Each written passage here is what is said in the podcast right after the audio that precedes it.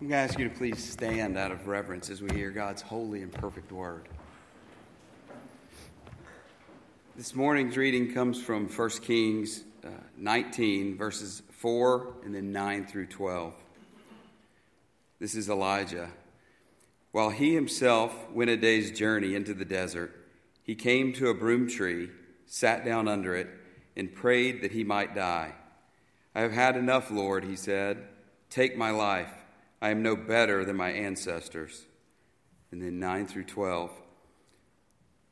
There he went into a cave and spent the night. And the word of the Lord came to him What are you doing here, Elijah? He replied, I have been very zealous for the Lord God Almighty. The Israelites have rejected your covenant, broken down your altars, and put your prophets to death with the sword. I am the only one left, and now they're trying to kill me too. The Lord said, Go out and stand on the mountain in the presence of the Lord, for the Lord is about to pass by. Then a great and powerful wind tore the mountains apart and shattered the rocks before the Lord. But the Lord was not in the wind. After the wind, there was an earthquake, but the Lord was not in the earthquake. After the earthquake came a fire, but the Lord was not in the fire. And after the fire came a gentle whisper. This is the word of the Lord.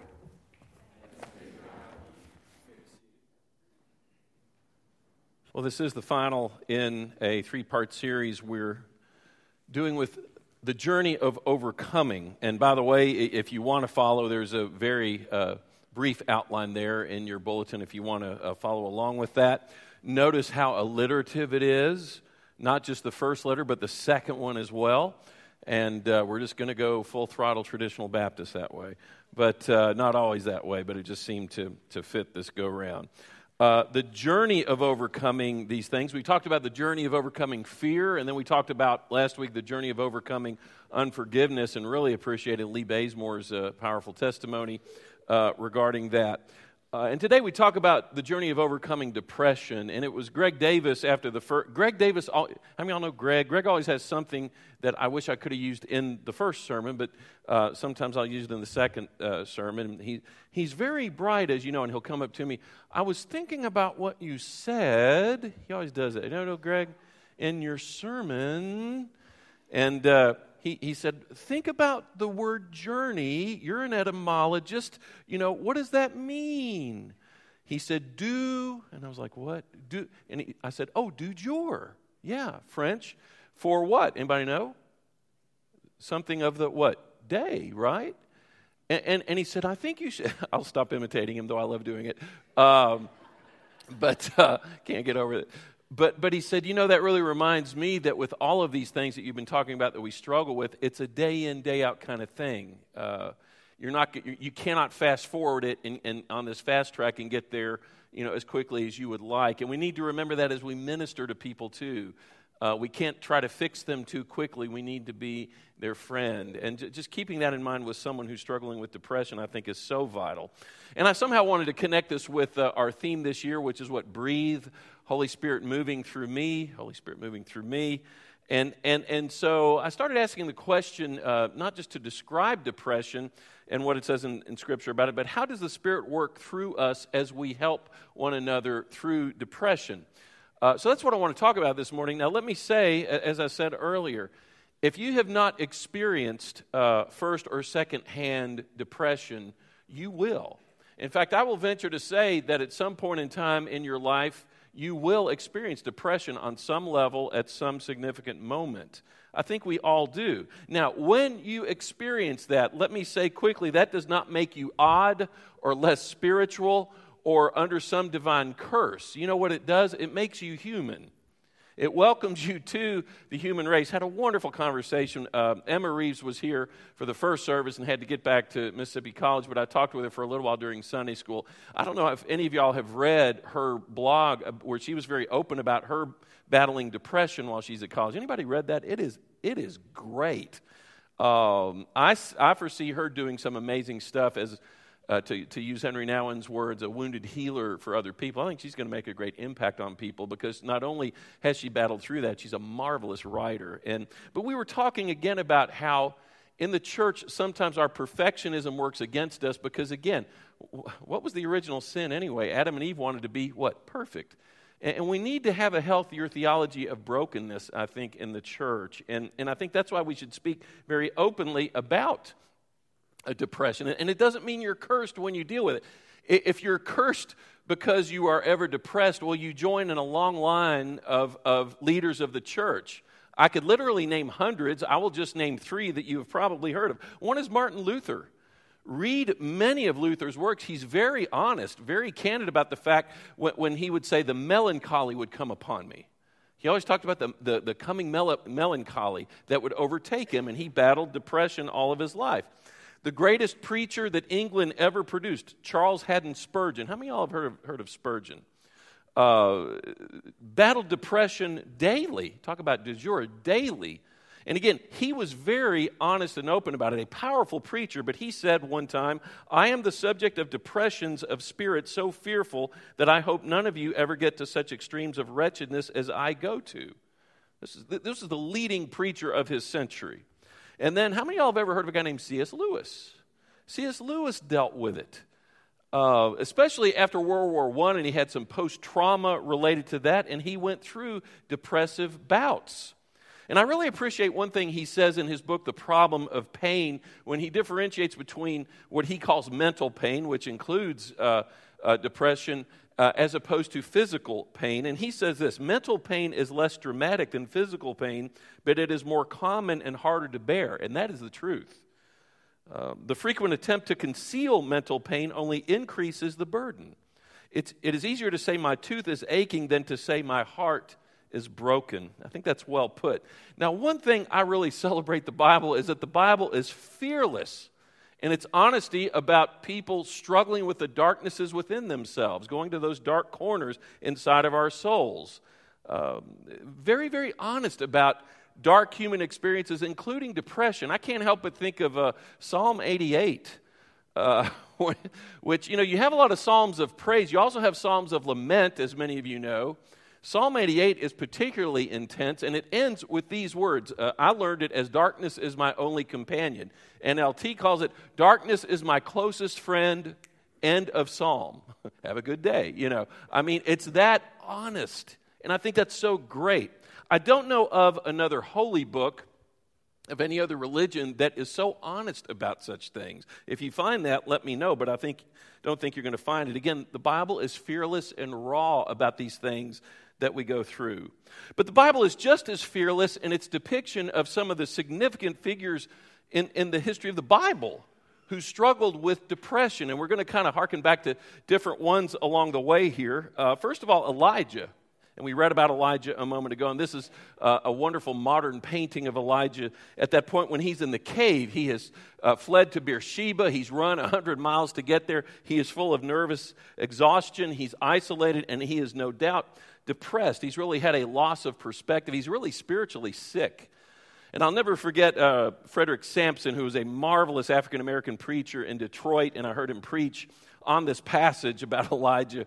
And uh, after Elijah cries out to God and talks about how depressed he is, and he, just wants God to take his life, uh, he, he said, You know what God probably said to him in so many words was, You know, Elijah, the problem isn't that you're in a cave, but there's a cave in you.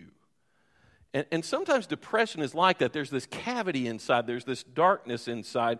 And, and really, uh, it reminds me there's a movie. Does anybody remember the movie Ordinary People? It's from the, I think, late 70s, early 80s. Really powerful movie. Mary Tyler Moore is in it, and Donald Sutherland. And Timothy Hutton plays this uh, high school kid who is battling depression. And uh, he goes out with this girl, and the girl asks him, What is that like? What is this depression like? And he says this. It's like falling in a hole. It keeps getting bigger and bigger, and you can't escape. All of a sudden, it's inside, and you're the hole, and you're trapped. It's a good way of describing it, I think. So Elijah was in that hole, and he had become a part of the hole that is the darkness of depression. He had a cave in him. But keep in mind that it wasn't just Elijah who battled depression along the way. Other figures from Scripture, uh, significant figures, battled it. Moses is a great example. Gosh, go to Numbers chapter 11.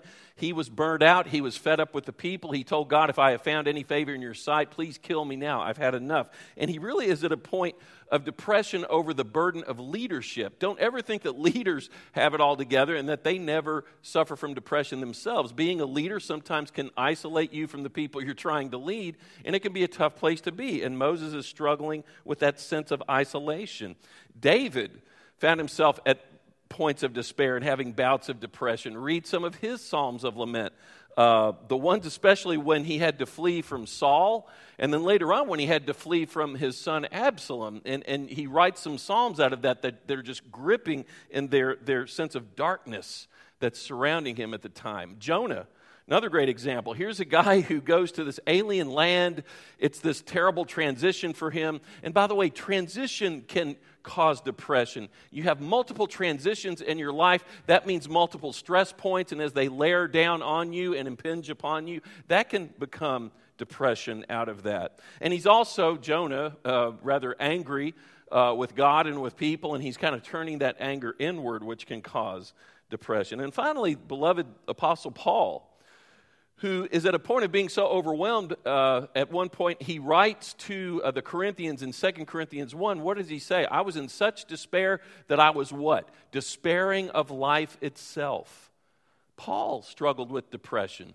Sometimes in my imagination, I wonder, you know, I wonder if his thorn in the flesh was depression. Could well have been. I think he's purposefully vague. We, we, you know, people have argued for centuries what, what was it. I think he was purposefully vague so we can all connect with it with, with whatever weaknesses we're struggling with. But it could have been depression. But later on, as he writes to the Galatians, Galatians 6 2, we are reminded where he says, Share each other's burdens and in this way obey the law of Christ. Which brings us to these three points. You know, what does Scripture say about how the Spirit can work through us as we help our fellow brothers and sisters with depression and what can they do for us when we ourselves are depressed. So let's go to this. First of all, presence. Let's go back to Elijah for just a moment. He's had this spiritual high. Sometimes it's after you've had one of those mountaintop experiences that you just crash down at some point. That's very common. And it happens to him. He has defeated the prophets of Baal, had a great victory. And soon after that, Queen Jezebel threatens him, and he is frightened, and he's, he's ashamed of being frightened, but he flees and he runs 100 miles eventually to Beersheba. And he finds himself there exhausted and isolated, full of, of really spiritual sickness. And, and later on, he goes to Mount Horeb and he stays in the cave. And, and you all probably know this. There's that passage uh, that, that Craig read a moment ago where he looks out of the cave, and first of all, there's a great windstorm. I like this modern painting of it. There's a windstorm, like in the upper right hand corner. But God was not in the windstorm. And then there was a great fire, but God was not in the fire. And then there was a great earthquake. You see the jagged uh, opening of earth there and some rocks falling down, but God was not in the earthquake. Where was God? You remember he was in a still what? Still small voice. That's where he finally found God, was in a still small voice. God came in a small way. But as Annie shared just a moment ago in song, God cares about the small things. And he came to them, to him rather, to Elijah, in a small way. And the important thing was he was there. That's the key. He didn't have to come in some dramatic way. And I think that's important for us to remember. When you are helping someone who is depressed, you don't have to be their action hero. You don't have to be their rescuer. You don't have to be their therapist. You don't have to be their pastor. Just be there. Wayne Oates talks about the ministry of presence. That's all you need to do. Uh, sometimes we risk uh, really uh, uh not helping but, but hurting more when we try to fill certain gaps with words when somebody's battling depression. When really just be there and speak simply. Don't try to give them some profound theological platitudes or anything. That's probably the worst thing you can do. Just be there for them. You remember Job, who went through so much, had so much tragedy come his way in such a concentrated amount of time. And three of his friends, Eliphaz, Bildad, and Zophar, find out about that and they travel a long way to be with him. But what's the first thing they do? Well, let's go to Job chapter 2, 11 and 13. It says, When three of Job's friends heard of the tragedy he had suffered, they got together and traveled from their homes to comfort and console him. They sat on the ground with him for seven days and seven nights. And look at this no one said a word to Job, for they saw that his suffering was too great for words. Later on in Romans 8, what does Paul talk about? The groanings of the soul and the prayers that are too deep for words, but the Holy Spirit understands. We need to keep that in mind. And I know I've talked about this before, I've hammered on this before, but, but, but you know, one of the great ways we can minister to, to each other and be professionals in ministry is to be at peace with the awkward silences. Sometimes you just need to be there for the person, even if it feels uncomfortable, be there for them. They said nothing because they saw how much he was suffering. And they were just there. I, I, I like 2 Corinthians 7 6. Sometimes we just kind of pass over this verse quickly, but this is uh, sometime after Paul talks about how discouraged he got, that he despaired uh, for life itself. And, and, and what happens? He just says he was encouraged because somebody showed up. But God, who encourages those who are discouraged, like Paul was, encouraged us by the arrival of Titus. And then he goes on. But he, apparently, it just inspired him and lifted his spirits just because Titus showed up, and that was it. Let me put it this way. Because sometimes we've described ourselves here, let me, I'm guilty. I'm the one who have described our church as a what it church. Do you remember? Anybody know? Oh, I heard it. Fix it church. We're a big fix it church. We are problem solvers. We want to fix the problem and go to the next one and, and, and solve everything. And, and, but we get into something bad when we're trying to solve a person. you know, don't be a fixer, be a friend. Just be a friend. Just be there for them. You know, it, that's when things started to go south for uh, Job when his three friends, after sitting with him all that time, they started to try to explain to him why they think all this bad stuff happened to him, trying to answer the why question, which usually cannot be answered, right? And that's when things got bad, when they opened their mouths. Sometimes you just got to be there for the people just being with them is the best thing. You know, if you can't pull them out of the ditch, just sit in there with them. Ezekiel chapter 3, verses 14 and 15, Ezekiel uh, comes along and he finds some Hebrews who are a part of the Babylonian captivity. They've been driven from their homes, they're strangers in a strange land. You know, and, and they don't know anything. They don't, they don't know anybody. They don't know what to do. And they're just a depressed, a collectively depressed people and Ezekiel comes upon them, does he immediately preach to them and say, Hey, there's hope in God? No. What does it say? The Spirit lifted me up and took me away. Then I came to the colony of Judean exiles in Tel Aviv beside the Kebar River. I was overwhelmed, and I like the way the old King James says it, and I sat where they sat. And that, that, that captures the Hebrew there. I sat where they sat for seven days. Didn't say much just kind of tapped into that pain they were feeling and empathized as best as I could, you know, and, and, I got as close to their pain as I knew how, but I didn't go too far with it. Because again, when we're being honest, only we can only say Jesus is the only person who ever lived who can say, I know exactly how you feel. The rest of us really cannot, but we can try to be with them as close as we can be.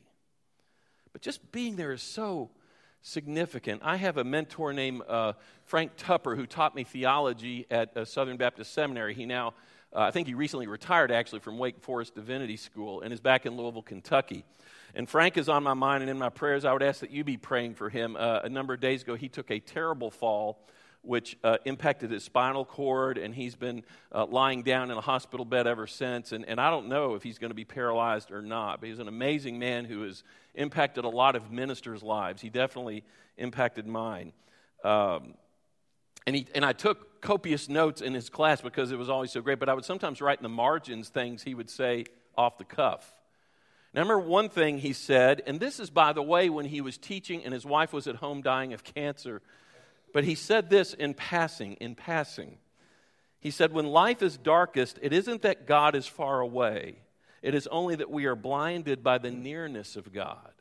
I've never forgotten that. When life is darkest, it isn't that God is far away, it is only that we are blinded by the nearness of God. And, and we need to pray that our depressed brothers and sisters can sense the nearness of God. And when it's hard for them to, we can be God's nearness to them. We can be God's presence by how we are just there for them. Okay, how else can the Spirit work through us as we minister to people who are depressed? Secondly, provision. Now, I'm going to go on and tell you, those of you deep thinkers here, uh, this is going to be the least deep part of what I'm talking about. And yet, I think in many ways it's the most important. It's simple yet profound. I had a bunch of my students turn in uh, papers this week on, uh, on Henry Nouwen's book, In the Name of Jesus. They've all said, God, Henry Nouwen's just amazing. We love that book. It's so simple, but so profound. And I think that is when it comes to God's provision and the way we can be sources of provision for people who are depressed. What am I talking about here? We just do simple things for people who are depressed, and yet they can be so profound. What are some of these provisions? First of all, is the provision of food. Look, look at 1 uh, Kings 19, starting at verse 4. It's, this is Elijah saying to God, I've had it. I don't want to be around here anymore. I, I'm so in the pit of despair. He says, I have had enough, Lord. He said, Take my life, for I am no better than my ancestors who have already died. Then he lay down and slept under the broom tree. But as he was eating, an angel touched him and told him, Get up and eat. He looked around, and there beside his head was some baked bread on hot stones and a jar of water. Uh, some translations say that it was cakes. And I remember teaching this to some kids, and one kid, oh, he said, oh, angel food cakes. Yeah, because it's an angel, he's giving it to him. But it wasn't that. Okay, so he ate and drank and lay down again. Then the angel of the Lord came again and touched him and said, Get up and eat some more, or the journey ahead will be too much for you.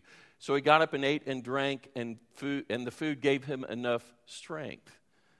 Now, again, that is highly, highly significant. Just the fact that that they were provided with food. Now, now, people who are depressed can oftentimes get in these modes where they either eat too little or eat too much. But part of what you can do will be someone who can help them to eat healthy and well. I know we joke around a lot about church folk cooking things for people and taking food to people, but we cannot underestimate how significant that is. Uh, making sure that they just, just have the healthy sustenance they need. Um, I've shared before about um, another mentor of mine who meant a great deal to me. His name was Grady Nutt, who was a storyteller. How many of y'all remember Grady Nutt? He used to be on a Hee Haw and everything, was a great humorist, and that's, that's a good picture of him. His son Toby, who's looking out at you, uh, Toby and I were baptized together on the same Sunday, and that's Eleanor, his wife, uh, on the right. Uh, some of you know that Grady. Um, had been speaking at a church gathering in Cullman, Alabama, and got in a single engine plane and took off, and the plane crashed around Vinemont, Alabama, and he was killed. And it was just a sad, sad time uh, for my home church, especially sad time for Eleanor. And out of that uh, tremendous grief that she experienced, she fell into a, a deep bout of depression and uh, was in her house for days, wouldn't get out of the chair and, and do anything. And her good friend Cannon Graves came over one day and um, Cannon uh, just opened the door, didn't even knock on the door, just came on in and, and found Eleanor sitting there. And she said, Okay, come on, let's go. And she, she pulled Eleanor out of the chair and basically took her to the local grocery and had her arm around her as she was pushing a shop, a, a grocery cart there, and said, Okay, do you need that? Do you need this? Do you need that?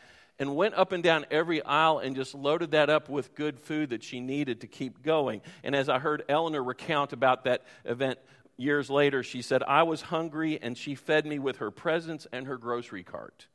You know, don't underestimate the power of simply feeding somebody the food that they need when they're battling depression. Secondly, the provision of a tangible gift of encouragement. You remember when Paul was in uh, prison at Rome and the Philippians were worried about him and they sent a guy named Epaphroditus to take a gift to him. They talk about it in Philippians 4. And Paul writes to them and says, I just love this gift that you gave me. It is a fragrant offering acceptable to God. And, and we don't know what it was. It could have been some food that smelled good. Uh, it could well have been some kind of frankincense that he would put on because, I mean, he's in this, this dark cell and it smells bad down there and he would just do that. We really don't know what it was, but the important thing is it lifted his spirits. And, and again, don't underestimate how, whatever it's bringing food or fragrant flowers or a, a, a, handwritten note you can send to somebody, it makes an incredible difference. Be creative with, with whatever talent you have and offer that up to somebody who is in the throes of that spiritual flatness of depression. Thirdly, the provision of home improvements. Uh, when Elijah first got to Beersheba, God gave him shade. Kind of did the same thing with Jonah when he got to Nineveh. He was hot and bothered, literally, and, and upset, and God created a shelter for him. Well, you can create shelter for someone by home improvements around the house. Uh, and I've seen people here do that for others. You just clean up the house for them, uh, fix things for them, you know, build something they need. When someone is depressed, they, they almost become immobilized, not physically, but, but, but spiritually, to the point where it's just hard for them to get up and get around, and time seems to move a lot more slowly. You can help give them that, that uh, infrastructure that they need as you do some things around the house. There's also the provision of help with practical tasks. Uh, God helps provide Elijah and Moses with these. First of all, he tells Elijah, right after Elijah says, I've had it. What, what, does God do? He said, Okay, Elijah, here you go. First of all, go. I want you to go and anoint these two uh, kings. That's your first task. And then there's a guy named Elisha, and you need to go anoint him to be your successor. And they can all help you and support you. And so he goes and does that. And so not only does God give him something to do, but he finds people who are going to be supportive of him. Same thing with Moses in, in Numbers chapter 11. When he's had enough and he's had that burden of leadership and he's depressed and burned out, what does God say? Get the elders together, and I'm going to take some of the spirit that is in you and place those gifts of the Spirit on other elders so that you don't have to carry that burden of leadership alone. That's what God says. And indeed, He does just, just that, and it had to have lightened uh, Moses' heart, and he was able to just, just be the prophet that he needed to be and let other people take care of so many things that he was micromanaging. Okay, there's also the provision of rest.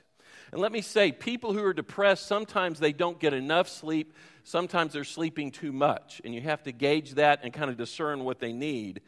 But Moses, you know, it says after he and the elders, you know, had that um, event where, where God kind of distributed the spirit of gifts among them, it says they returned back to the camp. The Hebrew there really says they retired to the camp. What that means back then is they went and rested. They, I, w- I would imagine Moses went back and flopped wherever he could and just rested and slept for a good while. A lot of burdens lifted from him. Uh, you might have a place that you can invite someone to go. It can be in your home, it can be uh, out at a lake, whatever it might be, and create a place of respite for somebody. Or give them a change of venue. And I think, especially for people who are just kind of sitting at home and not doing much and they're kind of like I said, spiritually paralyzed by this depression.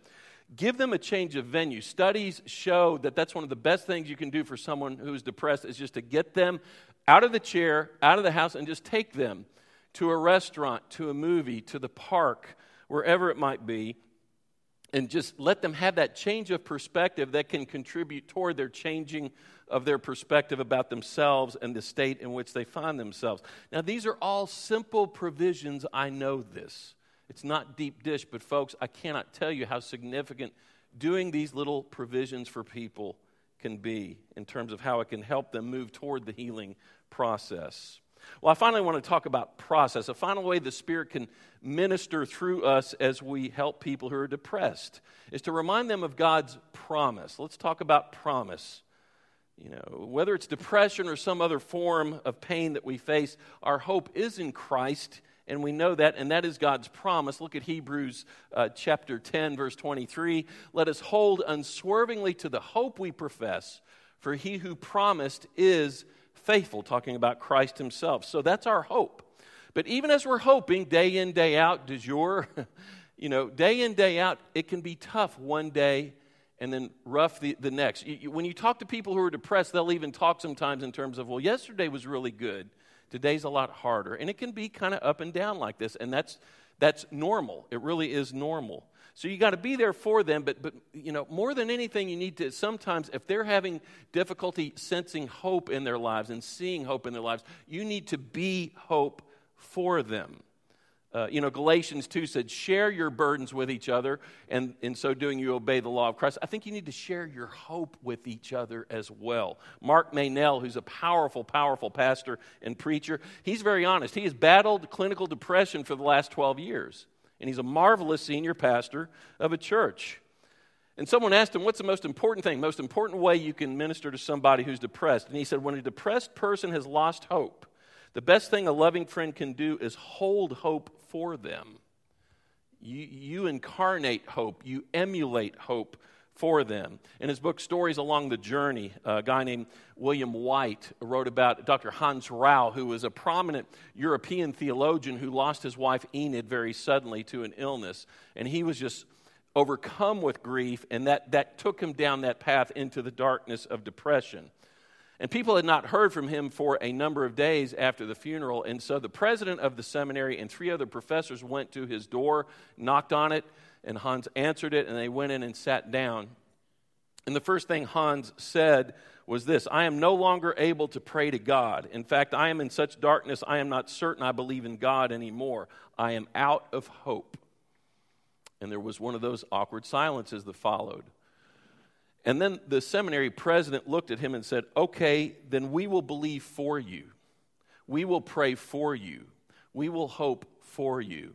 And those four gentlemen got together every day and prayed for Hans and they committed to embodying the hope of Jesus whenever Hans might see them along the way. And on occasion, they would go and pray for him and just be around with him, even as he journeyed through and still was battling in terms of his faith and how he was responding to the depression.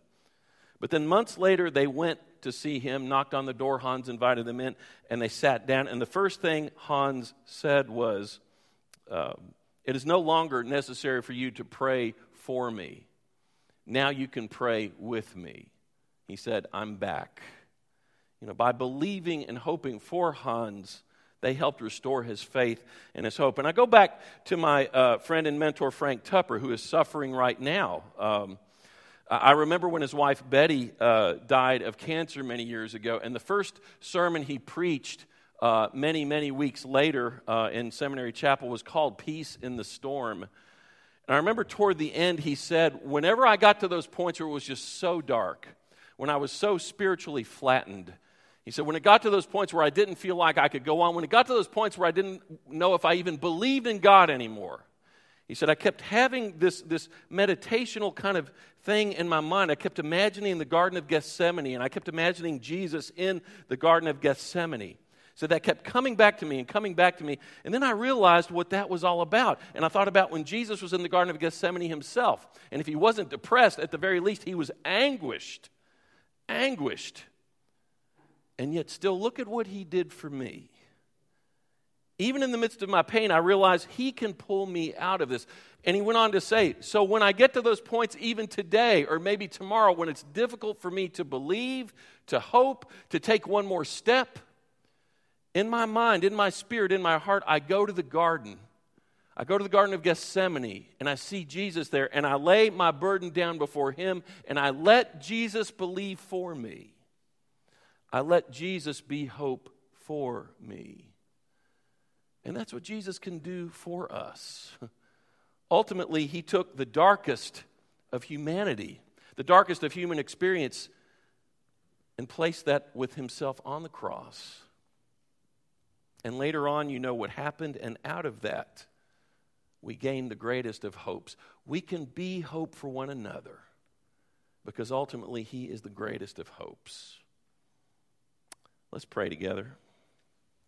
And this is what I'd like for you to do. I want you to, again, to think about someone, and it could be yourself, and please, without embarrassment, pray for yourself. But I want you to, to think of someone, if it's you or someone else, that's, that's battling some darkness in their life right now. They are despairing over something, whether it's, it's financial or the loss of someone special to them, or they're just battling the, the biochemical propensity toward depression that some people simply have.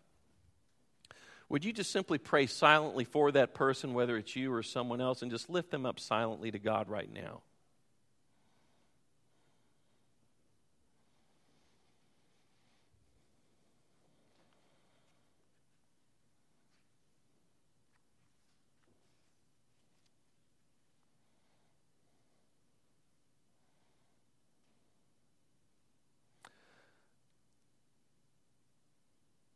Lord, to repeat Frank's words when life is darkness, it isn't that God is far away, it is only that we are blinded by the nearness of God.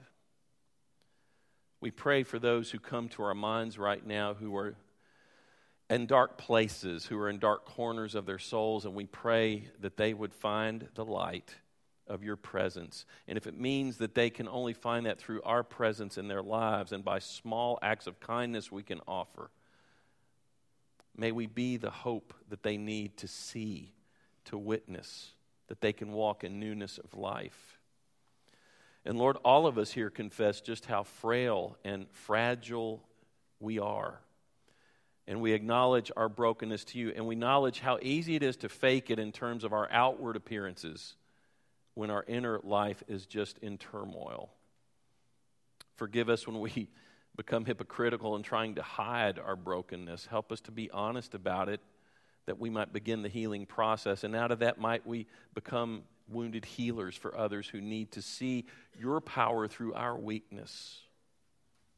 Be with us now, O God, during this time of commitment. We pray these things in your name. Amen.